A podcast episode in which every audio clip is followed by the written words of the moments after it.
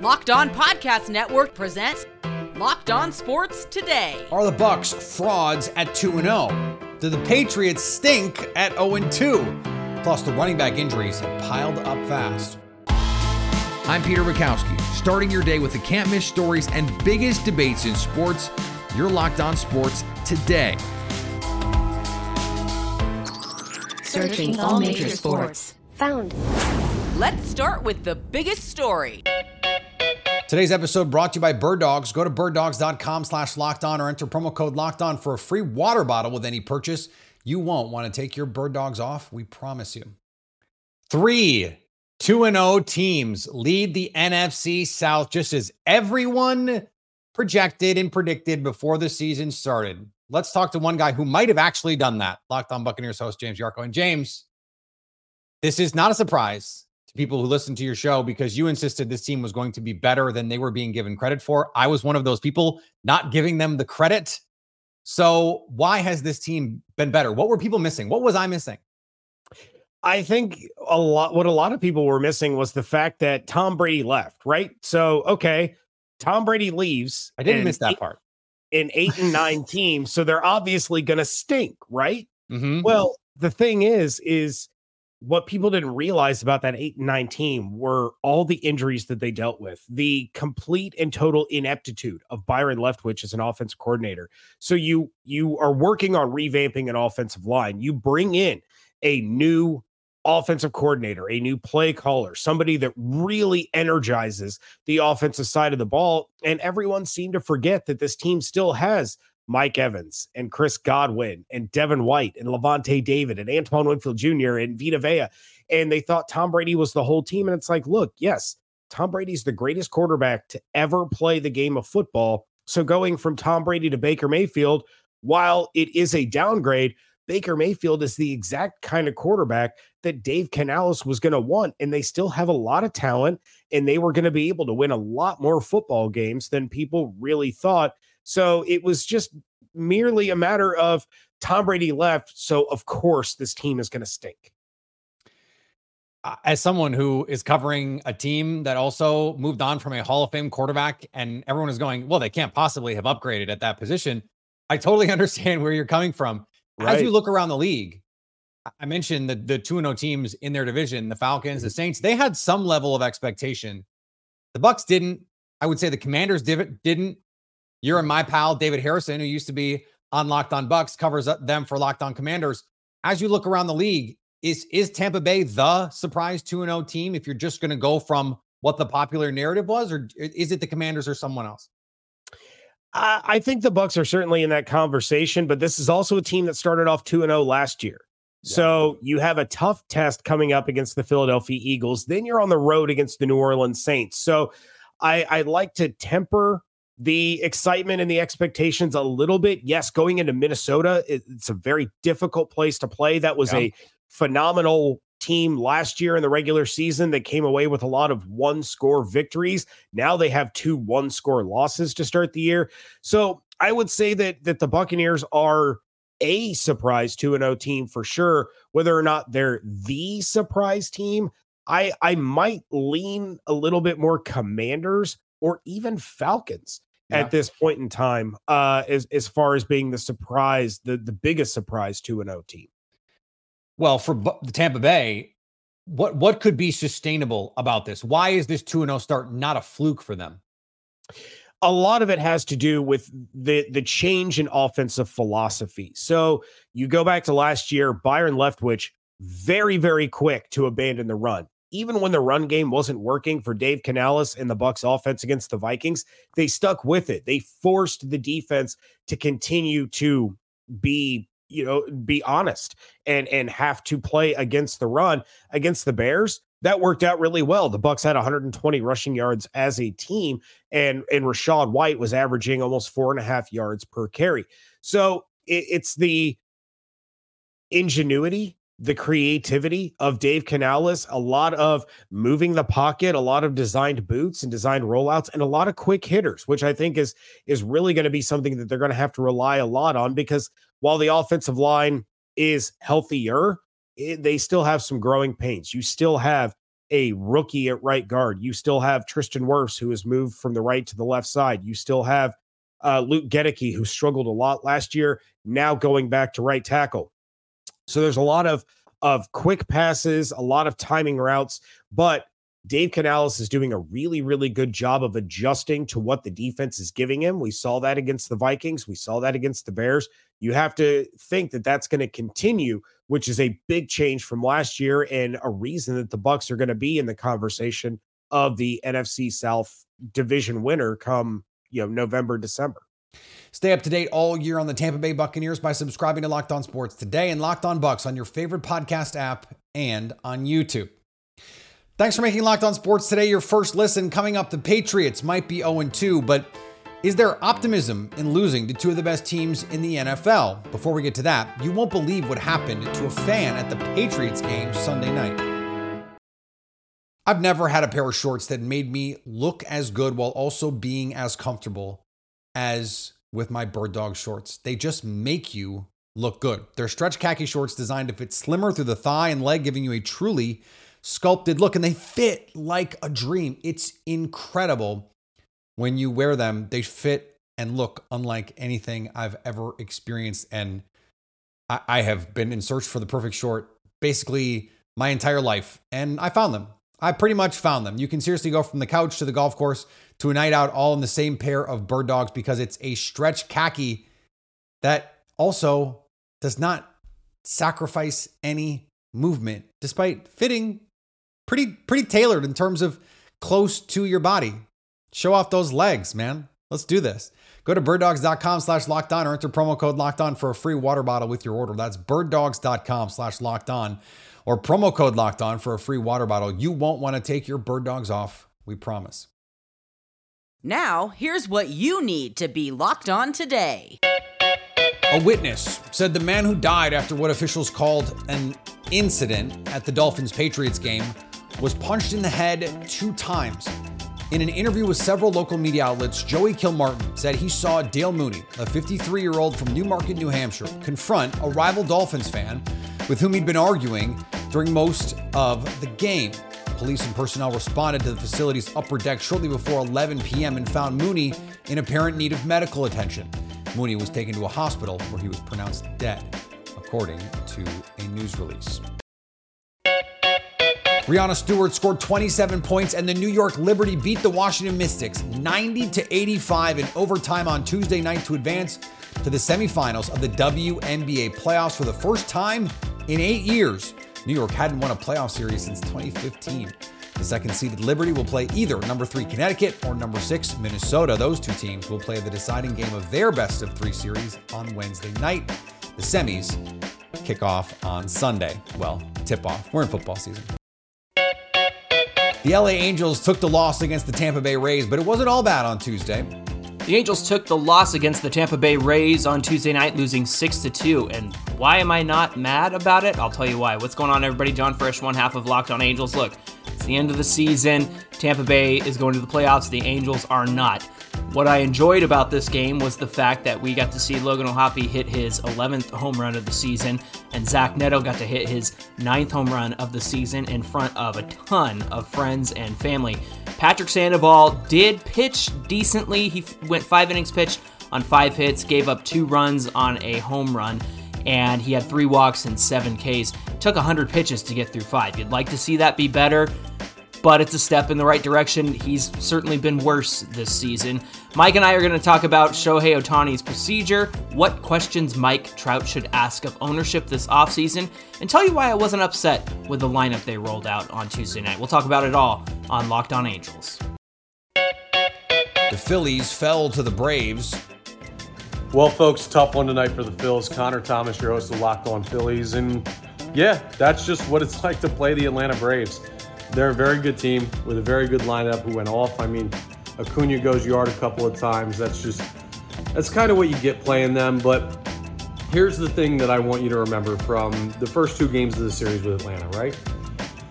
If this was a playoff series, the Phillies are coming back to Philadelphia tied 1 1.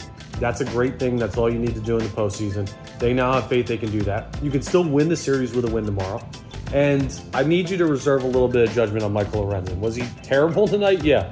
awful. His worst outing as a Philadelphia Philly, but his first out of the pen, his first in a piggyback role, and he's going to need some time to adjust to that from starting all year. So give him a little bit of time. Give the Phillies some time. They're still fine. This was just not a great game against the best team in baseball. They'll live. We'll talk more on the next episode of Locked On Phillies. And the Nationals held on to beat the White Sox. The Nationals hold on to win 4 to 3 against the Chicago White Sox and Luis Robert Jr. My eyes are on you. Obviously, know you're a great baseball player and everything, but you are a Nationals killer. You lead off that ninth inning with a lead-off double there against Kyle Finnegan, who, by the way, he has not had an easy go for it over the last month. Plus, as we've seen the numbers dip, dip, and dip once again, giving up that earned run there, but he hangs on, gets the win against the White Sox. Jackson Rutledge made his second start of the year for the Nationals, and he looked really good in my opinion, going six and a third there, giving up those two earned runs, obviously solo home runs. I'll take that over six and a third. Last week, he got four earned in the first inning against the Pirates. It was not good, but this time around, he showed his promise. He was pumping strikes, and that's really what you want to see from young starting pitchers, especially in this young staff. Here is another story you need to know. In the NFL, there's a running joke that 0 2 is oh Owen Tombstone. Teams that go 0 2 tend to be dead for the season. They do not come back and make the playoffs, except, of course, just last year, the Bengals did exactly that and they went to the AFC championship game. So just because you go 0 2 doesn't mean you're totally out of it. Just pretty close. Maybe like Jon Snow in Game of Thrones, where he died and then had to be brought back to life. That's what these teams are facing here. Mike D'Abate from Locked On Patriots joins me now. And and Mike, uh, there are a lot of football fans who just wish the Patriots would stay dead. That's for sure. Um, and right now they are 0 2. What has gone wrong for this team so far? Well, I think uh, rotten luck, first of all. I think there have been some bad breaks that have gone the New England Patriots opposite way, where in years past they've been on the beneficiary side of those types of breaks. But bottom line, the New England Patriots are simply not executing in the clutch. They're not doing the little things it takes to win. And that's uncharacteristic of a Bill Belichick coach team. In the Brady Belichick era, this team was one that converted fourth and third down chances. They were able to find ways to be able to advance the ball. They got key stops when they needed to. The defense is holding up their end of the bargain for the most part, but the offense needs to start moving the ball a little bit better. Cohesion needs to work a little bit better. And this offensive line has been about as banged up as you can possibly get. So, all of that together is a perfect storm for the rest of uh, the uh, NFL fandom, uh, but definitely uh, a uh, true tempest for uh, the New England Patriots that find themselves in an 0 2 hole for the first time since 2001. That was Bill Belichick's second year coaching the team, but I don't want to remind any of the Patriots haters out there that 2001 New England Patriots did parlay an 0 2 start into a Super Bowl championship, so it's not unprecedented.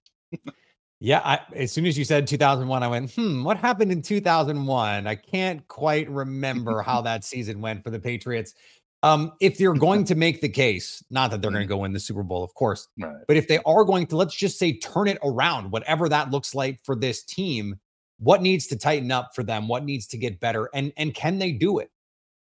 Uh, I think they can do it. I think this team can turn it around and be a competitive team and one that is in contention. Again, the 2001 team that won the Super Bowl is not the same makeup that the Patriots have this time around. So I'd probably prevent those types of visions dancing in the heads of Patriots fans. But what they need to do is shore up protection on the offensive line, whether that means bringing in a veteran to kind of lend a little bit of wisdom and counsel, or at least a little bit of veteran savvy to that group may be beneficial. Uh, they've had a good amount of injury. The left tackle, uh, the left tackle position is well manned by Trent Brown. He was out on Sunday.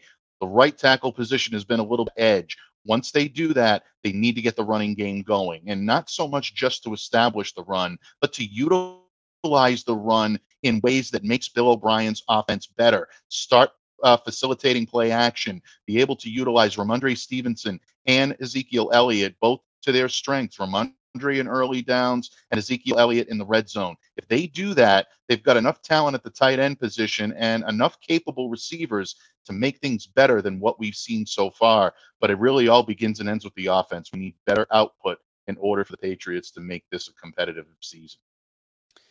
The Patriots at 0 2 are in some pretty good company around the league. Some playoff teams last year, some teams with some really good records from last year sitting there at 0 2. The Cincinnati Bengals, the LA Chargers, the Minnesota Vikings, the highly fraudulent 13 win Minnesota Vikings from last season. As you look around the NFL, which of these 0 2 teams is most likely, do you think, to turn it around? Well, right now, I would have to say the Cincinnati Bengals. I mean, yeah. you know, they've got the track record. They're well proven. It's all going to hinge on that calf of Joe Burrow, though. Yeah. You know, I mean, that's got to be something that has to improve. You have to see that he's beyond that. And then once he does, I think this team's got enough talent on both sides of the ball to right that ship. Uh, the Vikings are in a decent position to be able to do it without any question about it. Say what you will about Kirk Cousins, has a way of being able to lead his team when most needed unless it's in a prime time situation. And I know I'm going to make you smile when I say that. Um, and the other outlier here that you probably have to watch out for is the Los Angeles Chargers. Uh, yeah. This team has been, I think, the victim of some questionable coaching decisions, but they do have a good amount of talent, again, on both sides of the ball. And anytime you employ a quarterback like Justin Herbert, you give yourself a puncher's chance.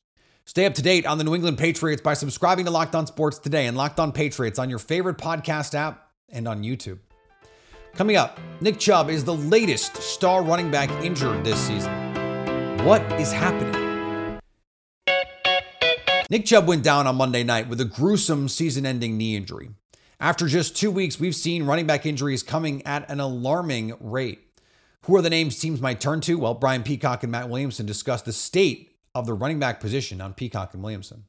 And look, if we're talking injuries, he's not alone in in week two of the NFL season. It's early in the season. There's teams scrambling at running back already. Nick Chubb, uh, Saquon Barkley went down with a sprained ankle. Luckily, not a high ankle sprain, but he's going to be gone for three weeks. And they've got a Thursday nighter up quick, and so that's a tough one for New York. They lose their best player, and they're on the road on a Thursday night.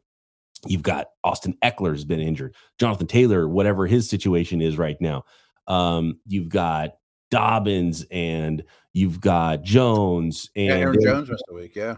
Yeah, Aaron Jones out. Um, yeah, wow. you know, some of those are, are season enders, Dobbins and Chubb, and some others. The players will be back at some point. Taylor, I would assume, would be back, and, and potentially there's still trade opportunities there. And with all these teams with with running back injuries, maybe there's more teams willing to trade for Taylor now that weren't willing to two weeks ago before the season started and um, and even some other. I mean, if we're looking at it from a fantasy perspective, there there's tons of weird running back situations, anyways, where uh, you know fantasy owners are probably really scrambling right now to try to find someone to to plug into their their lineup because even I mean the the league's leading rusher last year, Josh Jacobs had negative two yards this week. two yards, yeah. And Breece Hall's not all the way back, and right. the Vikings are doing nothing on the ground, and you know a couple things you thought you could count on just aren't there at all, especially at that position. You laid it out well. I mean, not only could Taylor's market get a little spike, but I mean, could the Browns call Kareem Hunt back? Or you would think Fournette gets a call soon. I mean, a couple of those guys that have been looming out there, maybe they get jobs quick.